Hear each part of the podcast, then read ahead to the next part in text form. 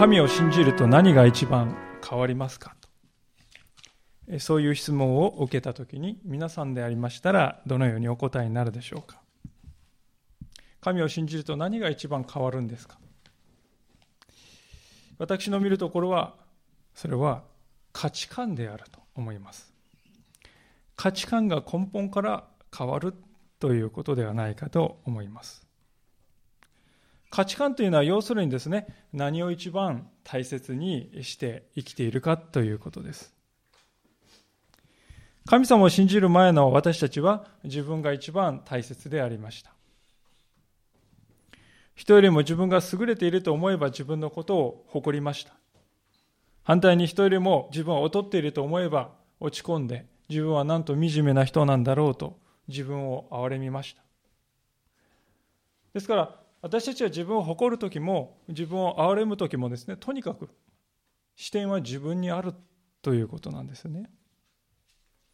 まあ、それを聖書は自分中心と言っているわけです。で、神様を信じると、それがですね、神中心ということに変わるんですね。神様が私たちの人生の中に、真ん中に、えー、住んでくださるようになるんです。その神様は私を愛しておられる。私に関心を持ってくださっている。そして私と共にいてくださる。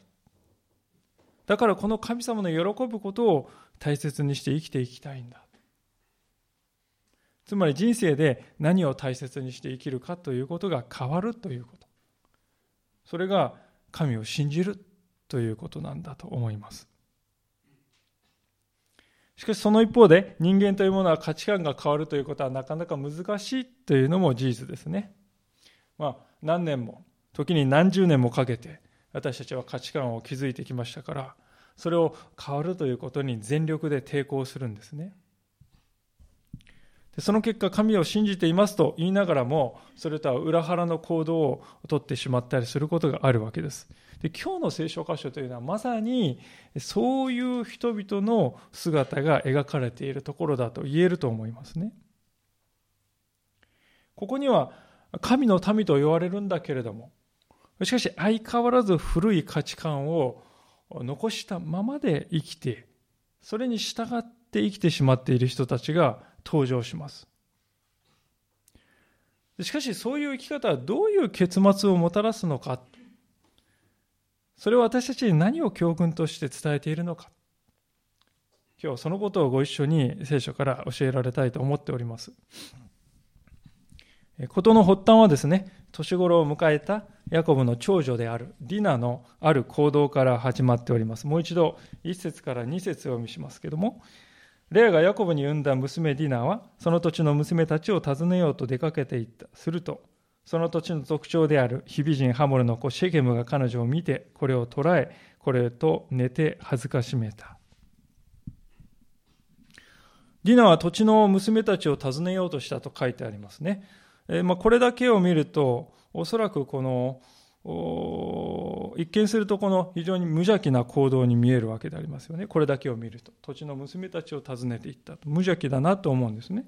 しかし、この出かけていったというのは、直訳するとこの出ていったというふうに訳せる言葉です。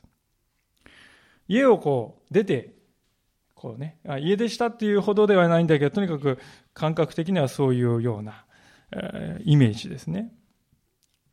おそらくディナーはこの時ですね、このなぜ土地の女性娘たちを訪ねていったかというと、良い男の子を紹介してくれるのではないかと期待して行ったんではないかと思われます。現代でもこれは全くありそうな展開だと思いますね。そこら中で起こっている展開とも言えると思います。しかし、現代と一番決定的に違うのは、これがよんせんねんまえの出来事であるということです。法律というものはない時代ですよね。警察もない時代です。そういう時代に、年頃の少女が一人で家を出て出かけていくということは、どれだけ危険であるかということですが、彼女はそれを全く理解していなかった。その後に起こったことは、控えめに言っても悲劇です。土地のある男性が彼女を見て捉えて無理やりことを行ったと書いています。予想された危険が現実になってしまったということですね。まあ、相手の青年であるシェケムという人は、しかしここでディナを用が済めば捨てるというのではなくて、好意を抱いて正式な手続きを取って妻にして責任を果たそうとしているというふうにも見えるんですけれども、まあ、これも現実的に、現代的に見るとですね、始まり方は不幸だったけれども、まあ、なんとかね解決したんじゃないかと、そう感じられるようなところかもしれませんが、しかし聖書はそういう見方をしていないということをぜひ知っていただきたいのであります。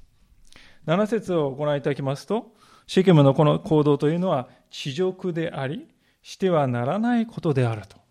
はっきりとね、ナレーターの言葉として書いてます。断定してます。聖書の価値観というのはこういう、そうだということですね。なぜかというと、結婚とは神の前で行うものだからです。決して本能で行動する動物のように振る舞って、その後に付け足しのようにやっておけばよいという、そういうものではないということです。聖書は結婚というものを時にですね、神と人との関係にも例えるほどですね。信仰を持ったクリスチャンはキリストの花嫁になるんだと、そういうふうにさえ例えられています。キリストは命を懸けて私たちを愛してくださいました。だから夫も妻をそのように愛さなくてはならないと書いてあるほどであります。結婚というのはですから本来はそのような崇高なものですね。性の交わりということもまたそういう神様の祝福の中で営まれるものですから、最高の喜びをもたらすものになりうるということです。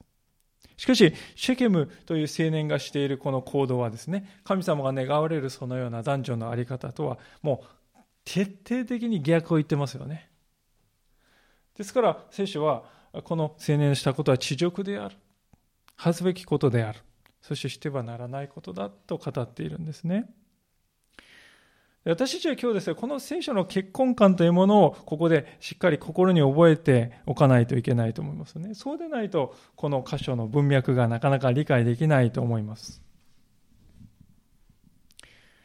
さてこの親子はですね、えー、自分の目的を達しようとしてディナの父親のヤコブのもとを訪ねたわけでありますが、それがはち節とじゅういち節じゅうに節飛ばして読みますが、ハムルは彼らに語りかけた。私の息子シェケムは心からあなた方の娘さんを恋したって言います。どうか娘さんを息子の嫁にしてください。まあ、飛んでじゅういち節。シェケムは彼女の父や兄弟たちに言った。皆さんのご好意を得られるのなら、おっしゃるものを何でも差し上げます。どんなに高い花嫁命令や贈り物であっても、私にお求めください。おっしゃる通りに差し上げます。ですからどうかあの人のを私の妻にくださいと。皆さんこのね、申し出見ると非常にこう紳士的に風に見えるんですね。しかし実はここにですね、よく見るとこのシェケムという一族の価値観というのがですね、もう現れてしまっているわけですよ。まず第一はですね、ここに謝罪の言葉ってありますか、皆さん。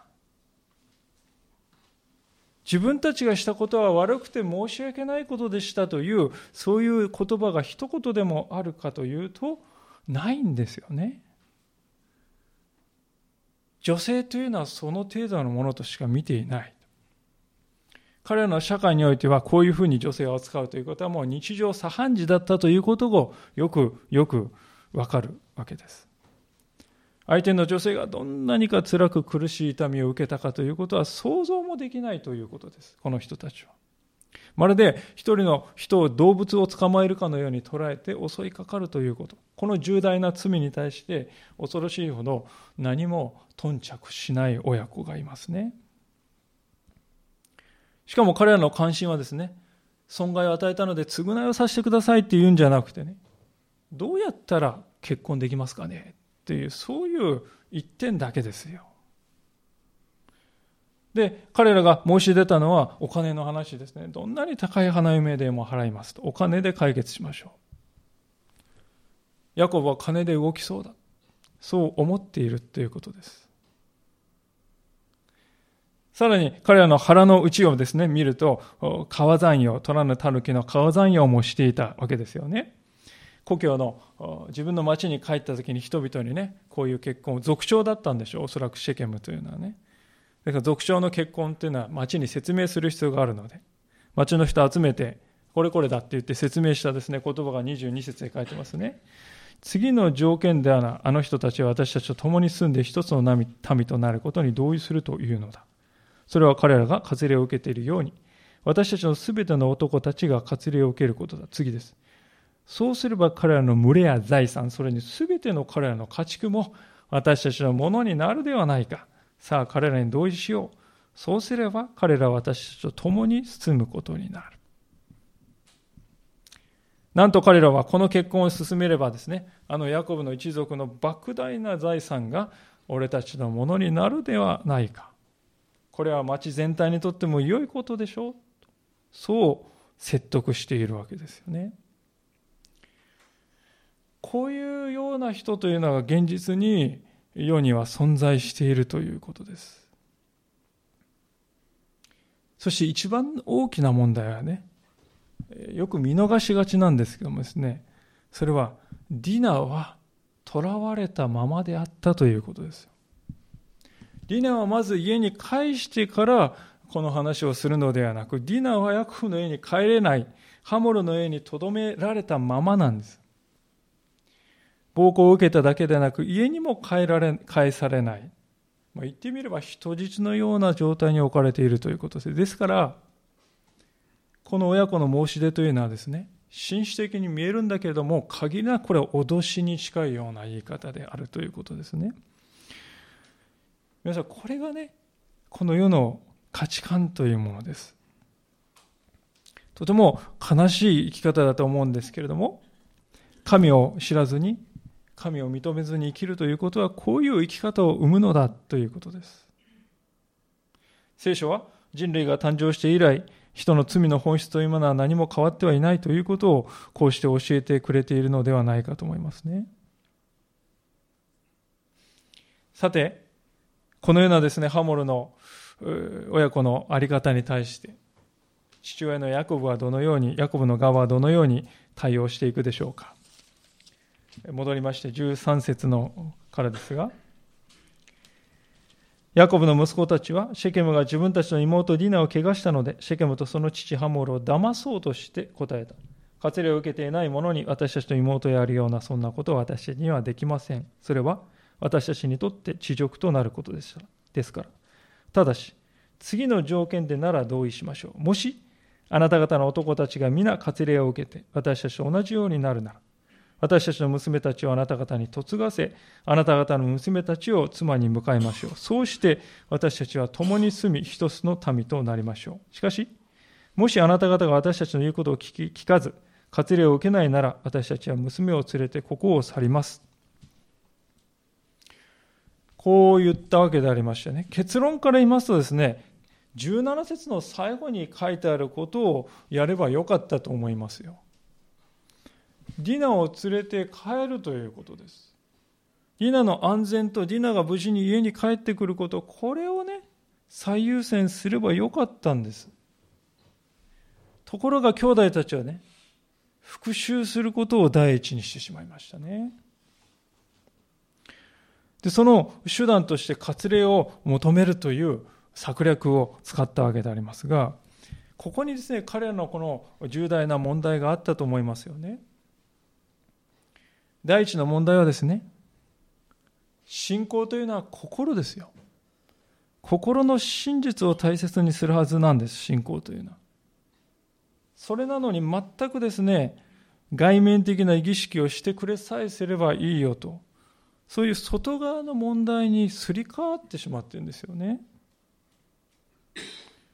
この兄弟たち、実質的にですね、あなた方は割礼さえ受けてくれれば心の中はどうでもいいですよと言っているに等しいんですよね。明らかに聖書はそういうことを言ってはおりません。むしろ反対です。人は上辺を見るが、主は心を見るんだと聖書は言っているわけです。神様の前に大切なのはですね、心なんだと。自分が、その人が神様の前にどういう心でいるか、それが一番問われることなんだ。聖書はそう言っているにもかかわらず、兄弟たちは、心はいいですから、外側さえ取り繕ってくれればと言ってしまうわけですよね。二つ目の問題はですね、神の民が異教の民と一つに混じり合ってしまうという問題です。ここで兄弟たちは割礼を受けてくれれば、そっちから嫁いでこちらから嫁いでですね、混じり一つになりましょうって言ってしまってますけれども、でもこの家族の価値観が合いますか？ハモルの家とヤコブの家の価値観は水と油のように全く違うものではないでしょうか。ところが兄弟たちはそんなことは気にしていないかのような素振りをしていますね。七節で先ほど見た、見たように、このようなハモルたちの行動は恥ずべきことでしてはならないことであると聖書が言っているにもかかわらず、いや、そういうことは気にしてませんから、とにかく割礼だけで。これはハモルに対してですね、誤ったメッセージを与えてしまうことになったのではないでしょうか。だいさんの問題はですね、一番大きなことですけれども、このヤコブの息子たちは、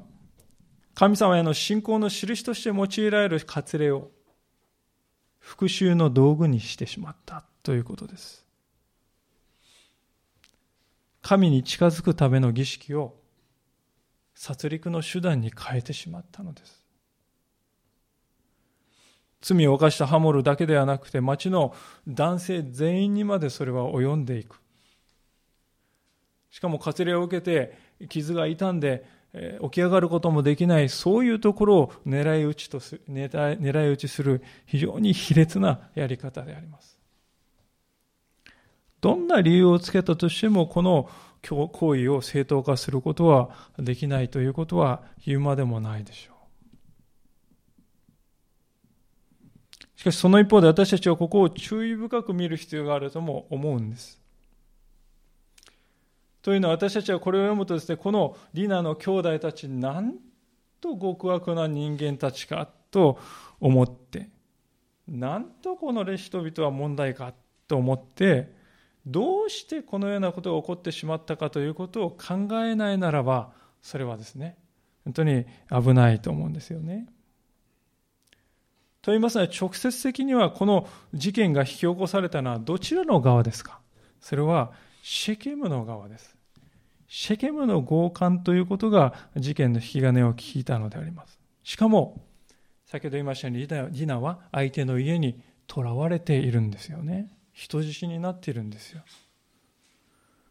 そういう状況を見た兄弟たちはですね、何とかして妹を救出しなくてはならないと、自分なりの正義感を働かせようとしたということです。当時は力こそが全てという時代です。先ほども言いましたように、ひゃくとおばんに電話すれば警察がすぐ来てくれて、ね、間に立ってくれるようなそんな時代ではありません。正義を果たそうとすれば自分で、えー、復讐するしかないと、そういう世間一般ではそう考えられている時代であります。ヤコブの息子たちもそう考えたということですね。そこに落とし穴があったと思うんです。正義が果たされるということを求めること自体は問題ではないと思うんですが、しかしね、正義の実現を人間的な方法に頼っていった。つまり、復讐によって正義を果たそうとした。そういうところに彼らの問題があったのであります。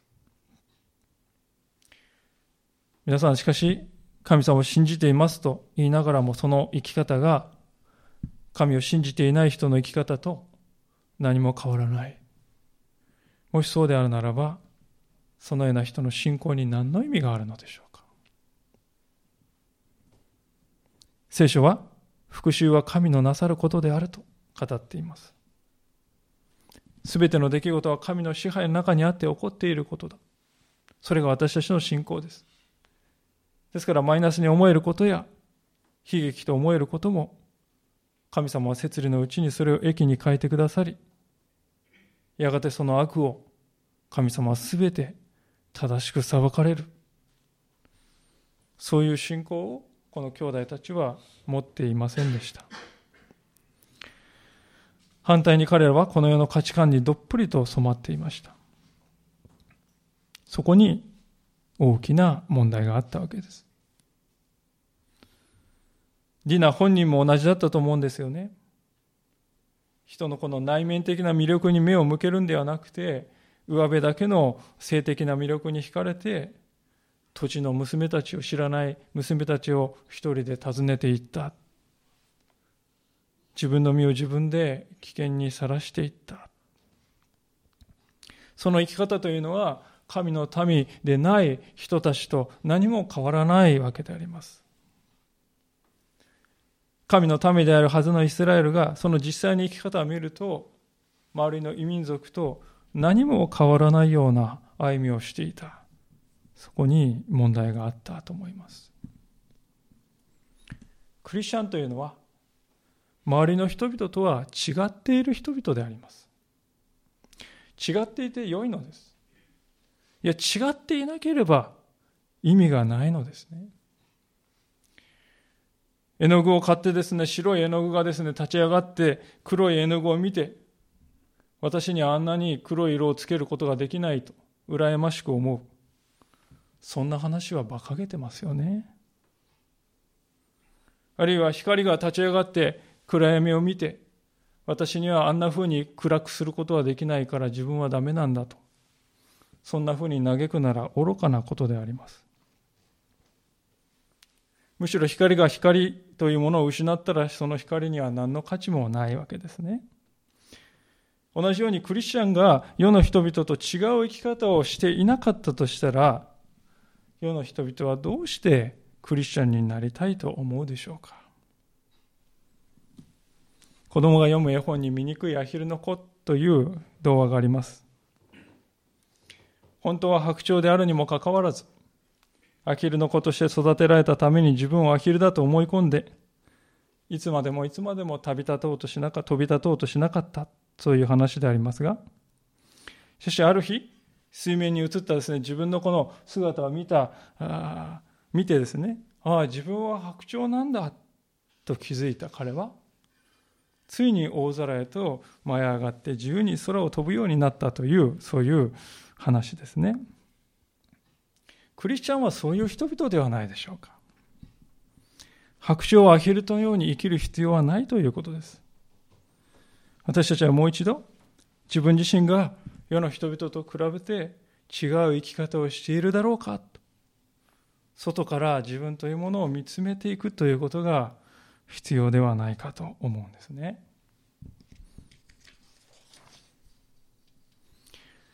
私たちがそのように自分を外から見ていくということを怠っていくと何が起こるだろうか。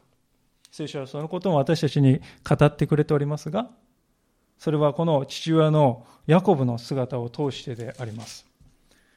さんじゅう節を見ていただければと思うんですが、それでヤコブはシメオンとレビに言った。あなた方は私に困ったことをして私をこの地の住民、カナン人とペリジ人に憎まれるようにしてしまった。私は数では劣っている。彼らが一緒に集まって私を責め、私を撃つなら、私も家の者も根絶やしにされてしまうだろう。彼らは言った。私たちの妹が遊女のように扱われてもよいのですか。まあ、このやり取りの中で見るときですね、見るとき、この父親の言葉どうですか。あるものが決定的に欠けてますよね。そのあるものというのはディナに対する思いやりですよね。娘に対してですね、どんだけ大変だったか、その痛みを、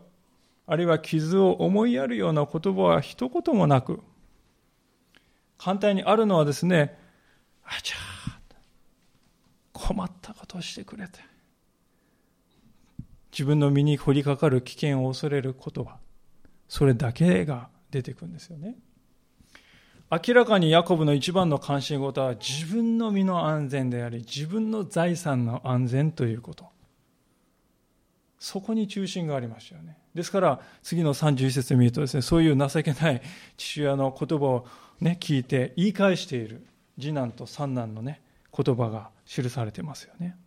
でそれでこの話って唐突にポンと終わってしまうんですよね。なんかこうオチもなく終わってしまったなっていうふうに思うわけですけども、これはあの印象づけようとしてるんですだと思うんですね。ヤコブの生き方がいかに矛盾しているかと、おかしいんだということをね強調しようとして聖書はこういう書き方してるんだと思うんですよ。オープンエンドでね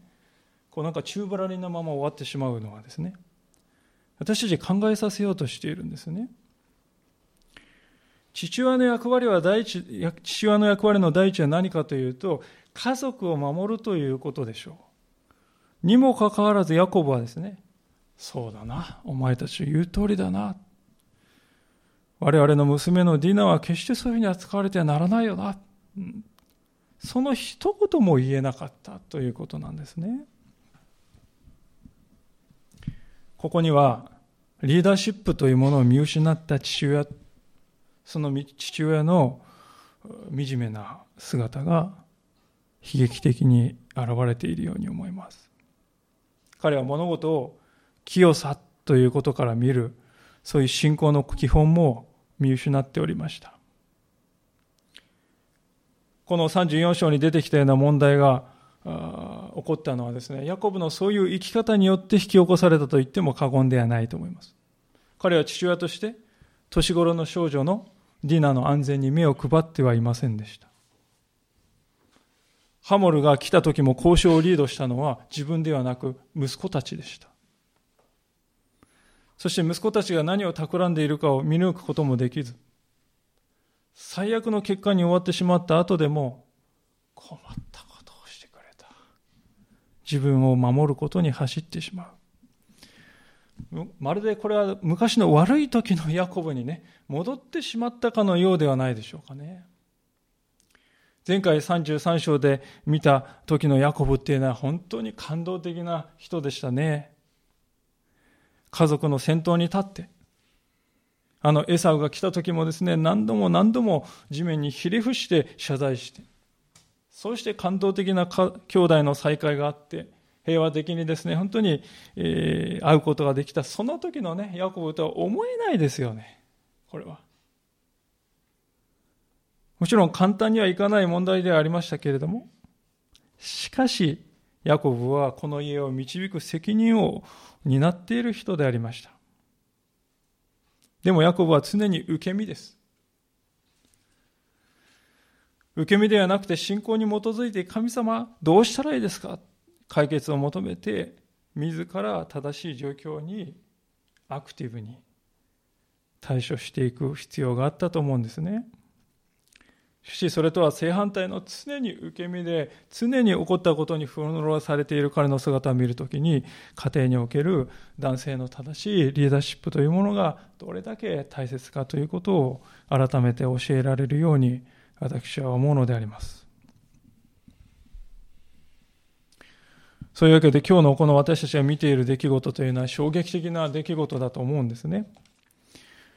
聖書にこういう話が載っているんだとね思うようなところですけれども、でも私たちは本当にこのところからですね何を語られ教えられ学ぶのかということはとても大事だと思うんですが、みっつのポイントに改めて目を向けておきたいと思っているのです。まず第一はですね、この箇所このさんじゅうよん章を見ると、神なき世界の価値観というものがこれ以上ないほど明確に現れている章だなと思うんですね。よくよく読んできますと、このさんじゅうよん章にですね、神とか主とかそういう言葉は一度も登場しないということです。実際誰一人このところで祈っている人はいませんね。誰一人神様に尋ねてもいません。誰一人神様助けてくださいと神は求めてもいないんですよ。その結果がこういう悲劇なんですね。神なき世界というものは一方が白で一方が黒だと、そんな単純なものではないですよね。神の民と呼ばれているような人々でも神様から離れていくとこの体たらくであります。世の中の人々と何も変わらない醜い姿に陥ってしまうんですね。ですから聖書が語っていることはですね、誰もが黒だということです。私たちが本当に神様から離れていくときに、私たちのうちにあった本当にこの罪の性質が現れて、世の人々と何も変わらない生き方をしても何も感じない、そういうふうになってしまうんですね。だからこそ私たちは神様を熱く求めるものでありたいと思います。人生の中には判断に迷うことや、これをして良いのだろうかと不安を感じるような決断というものがたくさんあります。今日の箇所に書いてあるようなことってね、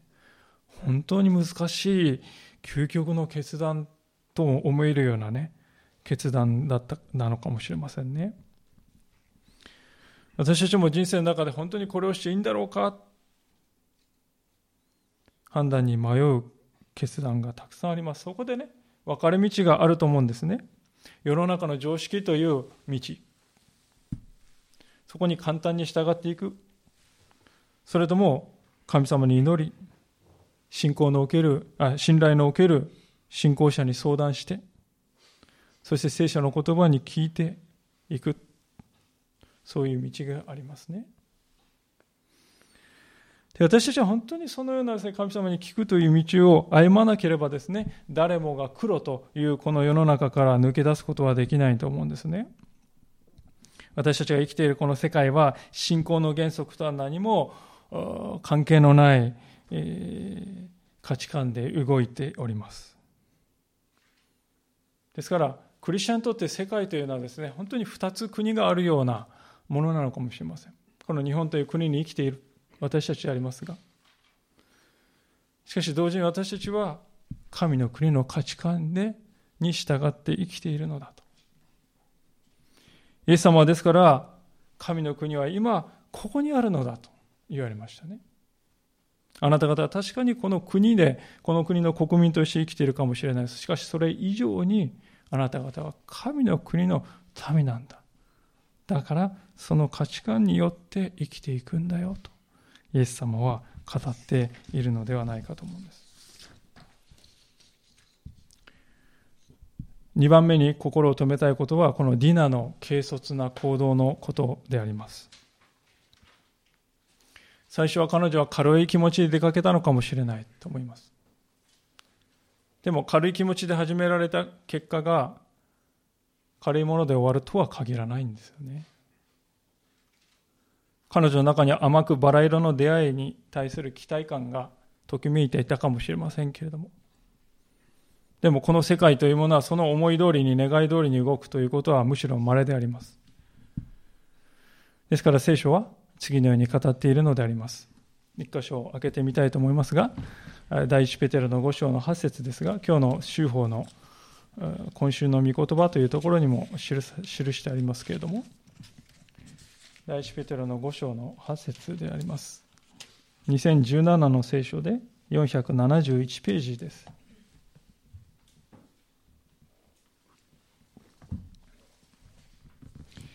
第一ペテロのご章のはち節、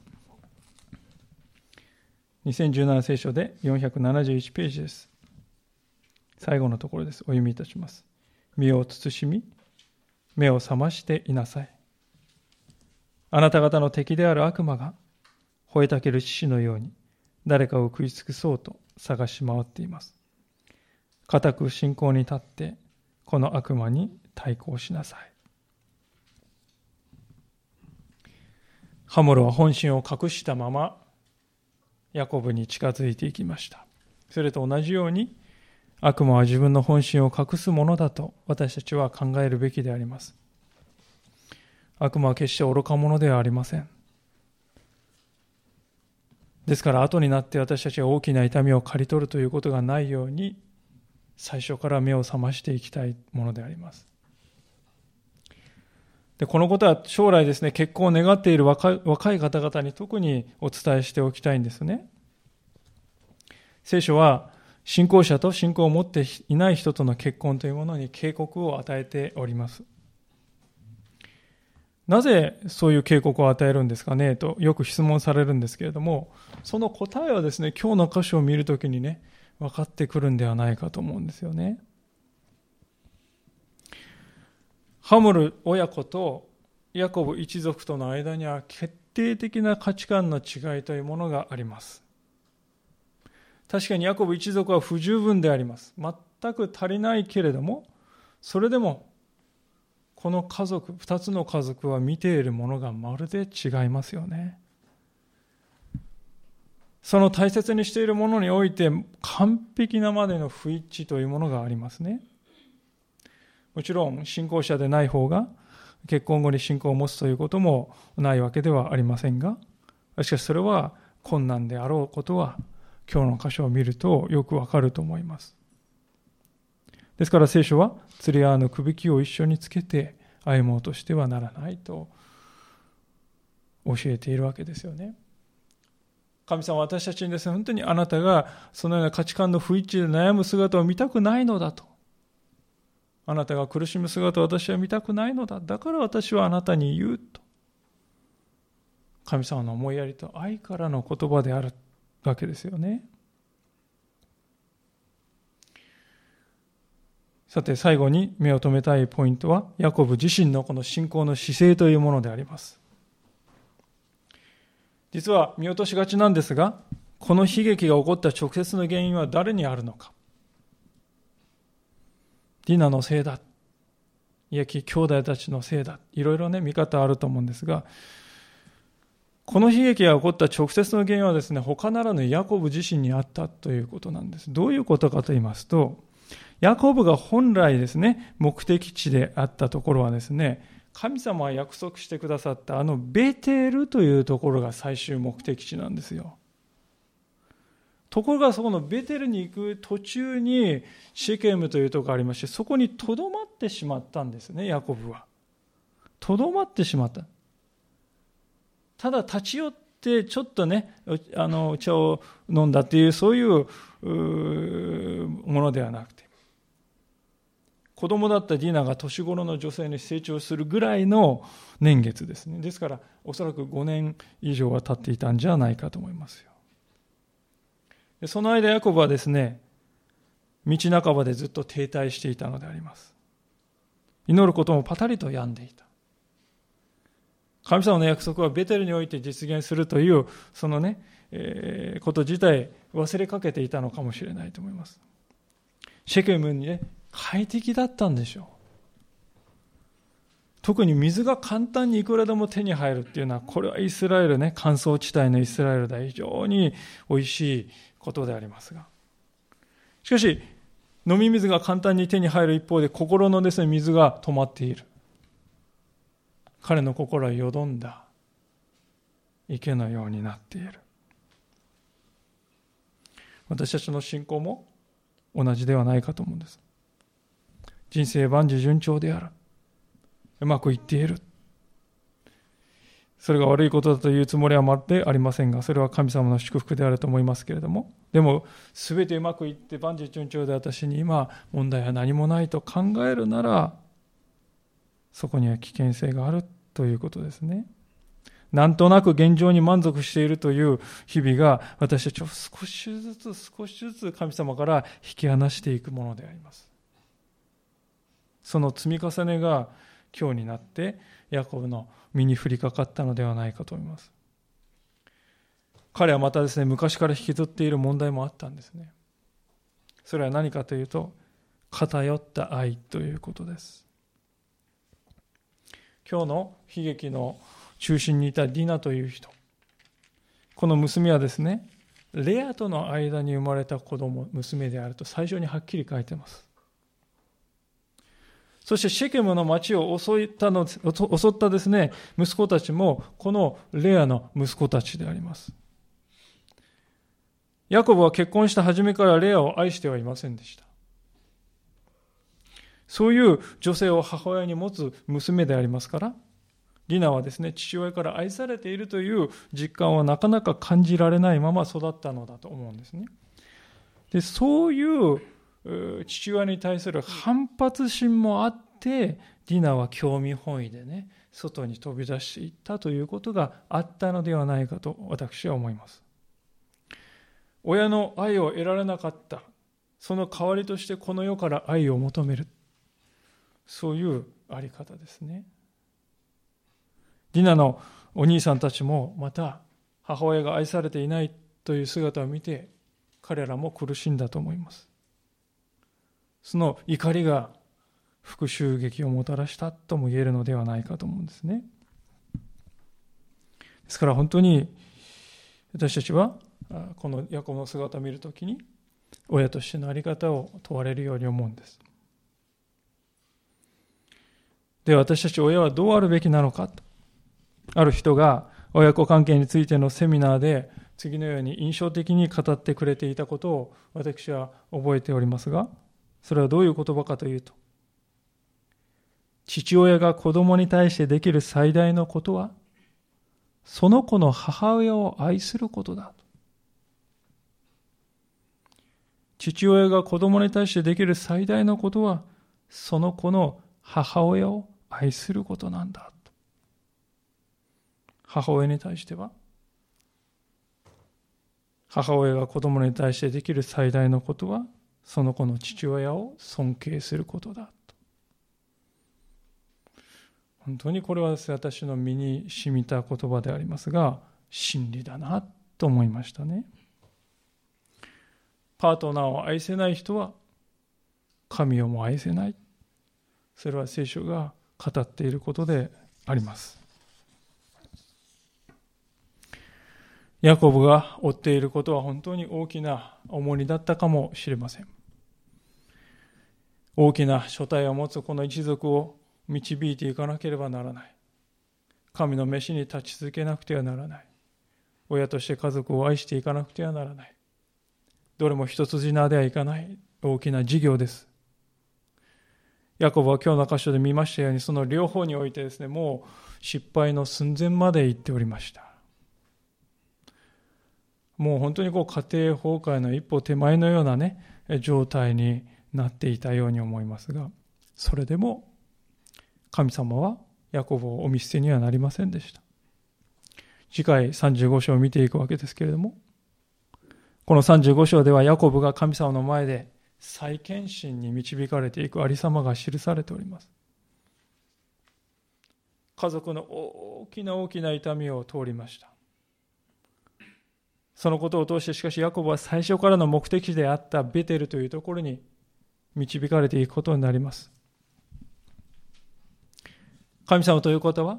人間の罪がこのように深くても、またこのように軽率でも、このように愛がなかったとしても、神様は信仰者を決してお見捨てにはならない。最後まで責任を持ってその歩みを導いてくださるお方だということです。人間の醜い偽りや欺きがある、その真っただ中においても神様のその導きは何も変わることがない。ですから私たちはこの方に信頼しなくてはならないと思います。そしてヤコブのように自分は立ち止まっていると感じるのならば、そうではなくて、私はまたここの今立ち止まっているところを旅立って、この信仰の道を前に前に進んでいこう、一歩また一歩と今日から前に進んでいこうと心しなくてはならないと思うんですね。止まっているということはですね、これでいいやと満足し自分に満足してしまっているということです。私たちは自分に満足してしまった瞬間からね、神によって満足されるんじゃなくて、自分の状態、現状に満足してしまった瞬間からですね、少しずつ問題のですね、根が張り巡らされていくんですね。そうではなくて、神様の私への召しはどこだろうか、いつもそれを見て、その先にあるものを見つめて、新しい思いで日々神様を求めて歩んでいく。それが私たちの生きる道ではないでしょうか。お祈りをしたいと思います。